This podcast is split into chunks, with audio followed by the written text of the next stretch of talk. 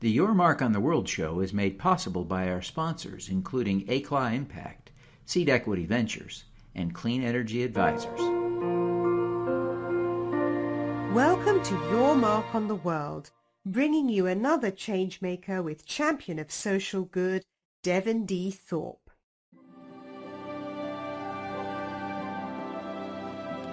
Hello, everyone, and welcome to the Your Mark on the World show. I'm your host, Devin Thorpe. And I'm a Forbes contributor covering social entrepreneurship and impact investing. And today we're very fortunate to have with us Cathy Clark. She's the director of the CASE i3 Initiative on Impact Investing and an adjunct professor at Duke University.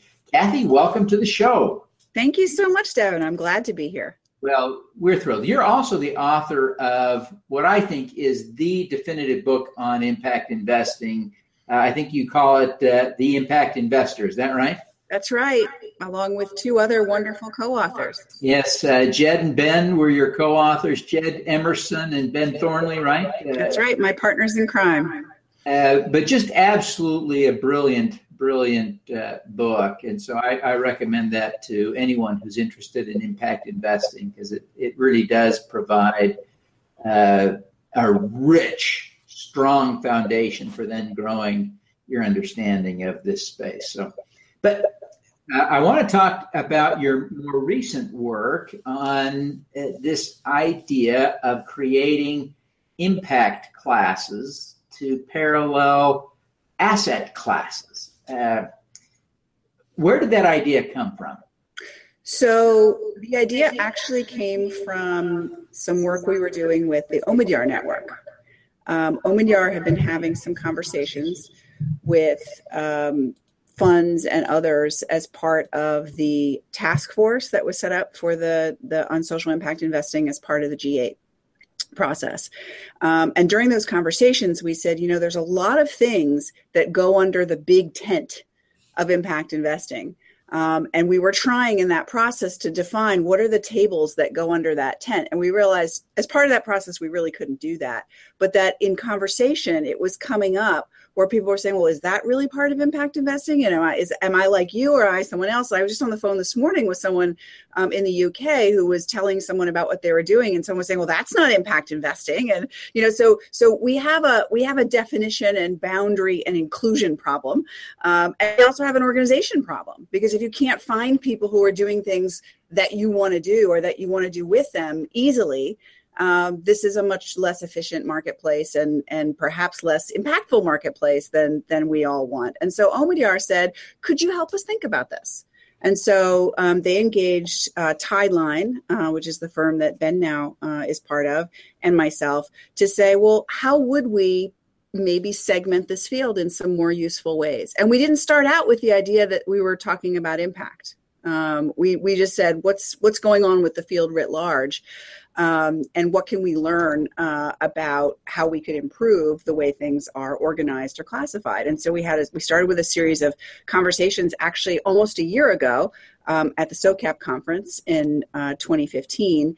Um, and then we um, did a series of interviews over several months and had several gatherings uh, uh, of some of you know different kinds of players and institutions in the space, and basically said to them, "What's difficult for you when you're trying to describe what you do in the in this broader field of you know many different kinds of um, supply side institutions, many different kinds of uh, organizations doing the work. What is you know uh, what is what's what's easy and what's hard. And what came out for us, um, which was somewhat reassuring, is that when people were trying to organize themselves um, to talk about financial things, it was actually pretty clear.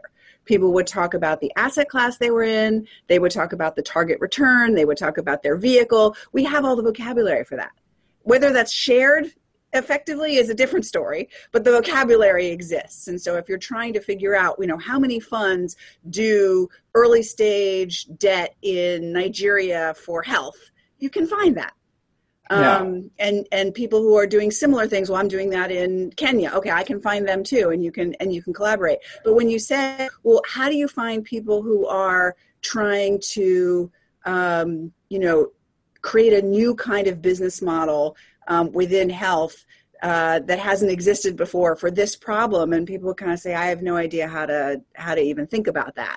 Yeah. or you know are you trying to directly impact um, people's lives in certain very tangible ways? Are you trying to kind of do a good thing and make something that's already happening you know kind of be better. And people kind of say i don't really know. And I say well do you know whether your investments do one or the other? Well no we don't really know.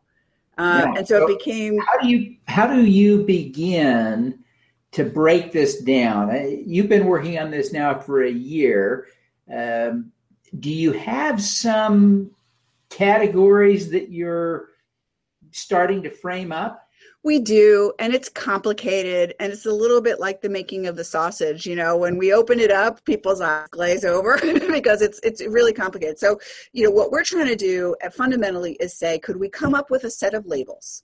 Right. So classifications is is the idea of it as a label, and if you think of the analogy of asset class, when something's in an asset class, it doesn't tell you exactly what the return is going to be, but it says there's some common characteristics right? So within so we know when when we look at uh, a bond offering, a municipal bond offering, we know to expect something different than an investment in a venture fund.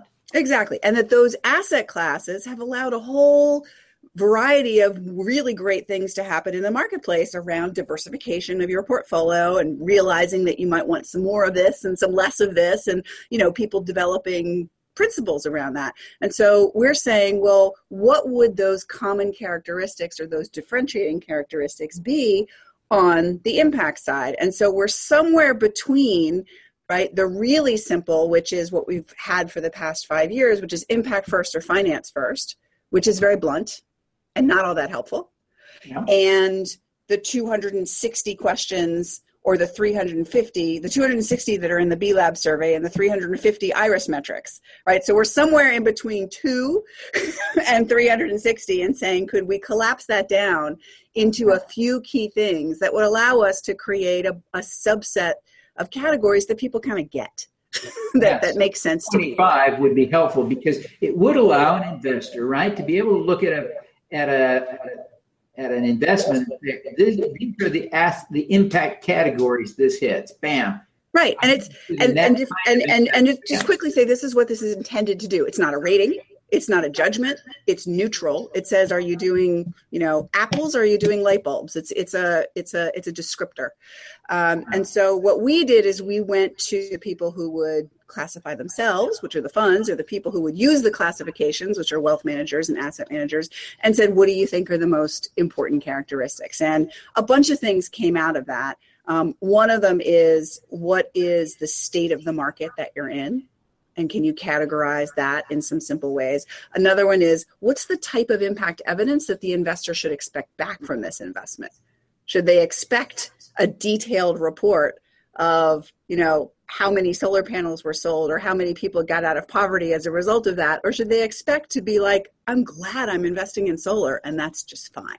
Yeah. so that that's an, an interesting one. And the other one that we talked a lot about is what are the characteristics of the people who are actually benefiting from this investment? Are they poor?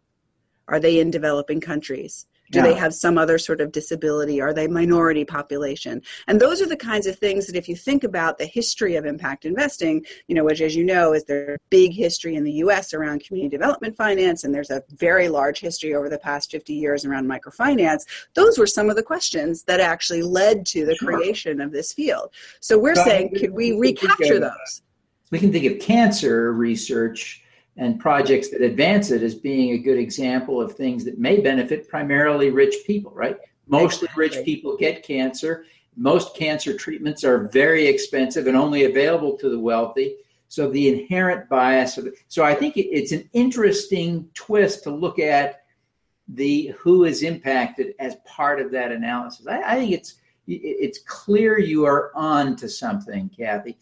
Um, but then we have to actually find, try to figure out how to do it and that's that's you know this is the rub which is this is actually very complex and we're boiling complexity down to something very simple that people can understand and use. And that's going to take us a little bit more time to do. We put out this working paper to say, here's what we're thinking so that we could get a lot of feedback. And we've gotten quite a bit.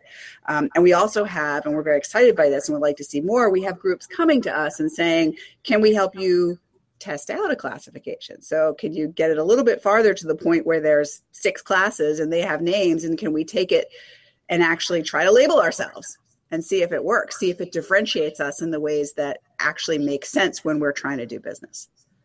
Yeah.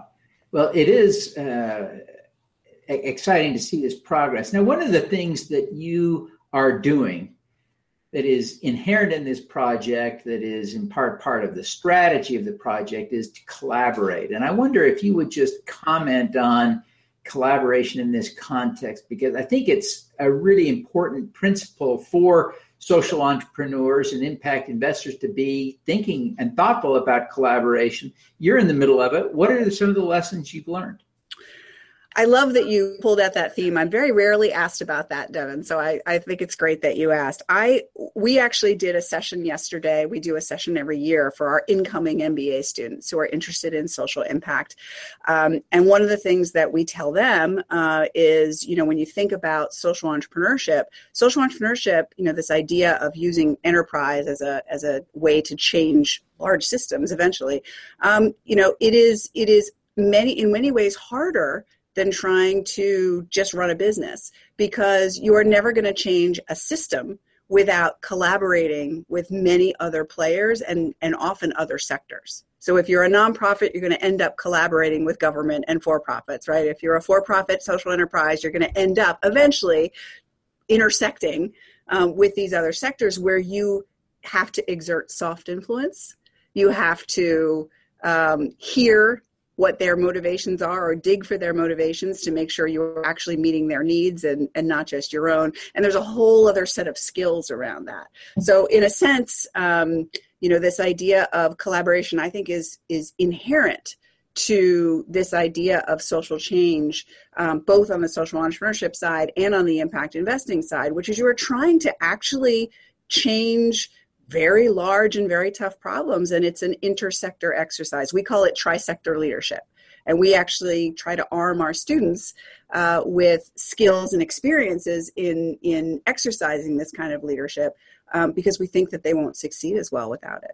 When you talk about trisector what three sectors are you talking about? i'm talking about uh, public private and nonprofit you know so government business and the nonprofit sector. And and we talk about how you need to speak the language of all three sectors. And that's something that came out in the book that you mentioned when we studied these very successful impact investing funds. It surprised us to realize that all of them in their founding teams had experience across across all three sectors. We thought we would find a whole bunch of very very very well rounded finance people but we found that they had experienced. They had zigzagged across their careers, and that was significant because they were able to interest um, and partner with people who wanted to actually invest in the outcomes that they were trying to produce. And those people were often from the government and philanthropic sectors.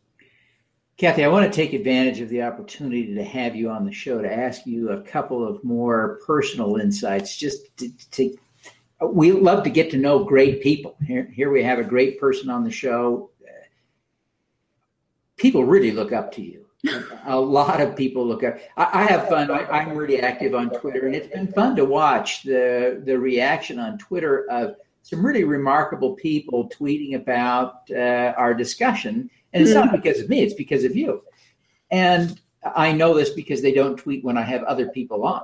Um, so it, it's great. Uh, you are a leader, but I wonder who you look up to as a role model. It's such a great question. Um, I really look up to people who have integrity about their values and um, and act on that in ways that are, you know, that are important um, and that are kind. So, um, you know, one of my great mentors uh, was actually Greg Dees, who is the founder of CASE, um, who passed away a number of years ago. um, who embodied all of those things and brought me here. And I am trying to live up to uh, those characteristics that that he created, and I'm really dedicated to doing that. So, um, if Twitter helps, that's great. Um, but there are you know there are a lot of people in this space that bring those characteristics to the to what they do every single day. Um, and I think one of the joys of what I do is that I get to interact with them, I get to support them. Um, I get to help them along their path and along their journeys, and it's just it's an amazing privilege. Oh, that's fantastic. Now, Cathy, uh, we you could be doing anything. Clearly, you are an extremely capable person. You, you, get along well with people. You're super smart. Uh, you write well. The question I guess I want to ask is uh, um, all the things you could do, why pursue impact investing? Why, why devote yourself to that? Um, I got to impact investing through working with social entrepreneurs.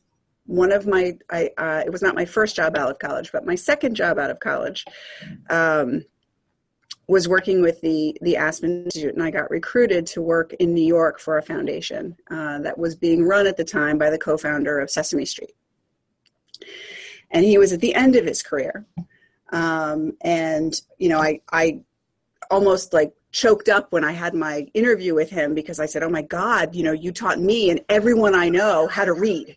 Right? And so the the amazing impact of that kind of blew me away. But as we started to talk and we started to talk and, and as I started to work with social entrepreneurs, I realized that capital is has been a huge barrier to helping innovation succeed and get to a scale that actually matters and the problems that that we have. Innovation is a wonderful thing, but if it stays small and doesn't actually help a lot of people, um, you know, we've we've we've lost something. And so, to me, impact investing is a tool. It's a tool to um, help great people continue to do the great things that they're doing. What's interesting to me is that now it's actually turned around, and now it's been, you know, now we're actually looking at, oh my gosh, can this could this actually affect the way that everyone invests?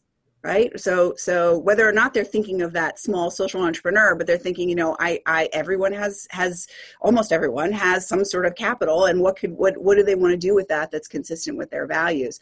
That has become so much more powerful and so exciting to me um, but my my heart and core is still around but there's these incredible people and we've got to let them do what they need to do and we have to create capital that supports them in just the way that they need it um, because it's too important not to. Yeah. one last question, Cathy. We, we like to ask all of our guests for an impact hack, a tip that would help us to do more good. What would be your impact hack? My impact hack is to listen, to truly listen, whether that's listening to your customer, whether that's listening to your investor, whether that's listening to your MBA student you know, who is knocking on your door uh, and not sure exactly what they want, but they're they're trying to get there. And I sit and I listen and I learn so much. And I feel like a lot of this field is letting yourself learn because people are out there discovering things. Right, the agency that we have when people think of themselves as change agents. Um, and that you know that that Echoing Green fellows and and students at universities all over the globe are digging into problems and learning and it, that we can listen and learn from that as well. It's just it's it's it's really fun. Oh, fantastic! I think that is a great impact hack. Listen, really listen. Well, uh, Cathy, we're just thrilled to have had you on the show. I really appreciate your time. Before you go, tell people how they can learn more about your work and how they can connect with you personally. Sure. The best way to learn about our work is through our website, which is www.casei3.org, or they can follow me on Twitter, which is at Cathy with a C, HC. Fantastic. Well, Cathy, thank you very much for taking the time to be with us. We wish you every success in getting the world to adopt some impact classes. thank you so much, Devin. All righty. Let's do some good. At the intersection of financial services and social media, Gate Global Impact GGI uses new market infrastructure to facilitate investments in organizations that deliver a societal, environmental, and or a cause-related benefit in addition to a financial return. Seed Equity Ventures is a registered broker dealer with the U.S. Securities and Exchange Commission and a member of both FINRA and SIPC, providing investment banking services to startups globally. Seed Equity's mission is to find the best and brightest entrepreneurs and connect them with global investors. Clean Energy Advisors creates investment opportunities in the renewable energy sector that provide clients with predictable income, preservation of capital, and positive impact. Clean Energy Advisors is committed to providing clients with investment opportunities with both market rates of return and measurable impact.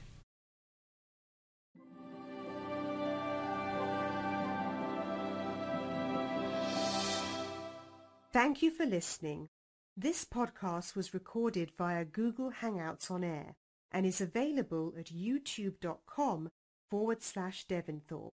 Subscribe to this podcast on Stitcher or iTunes by searching for Your Mark on the World.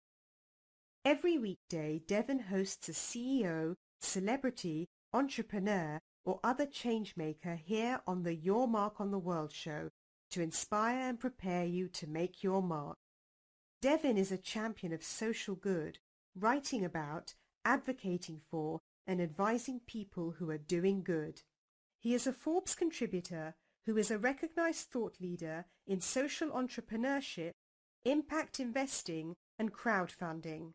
To book Devin as a speaker, visit devinthorpe.com. Learn more about Devin's work at yourmarkontheworld.com.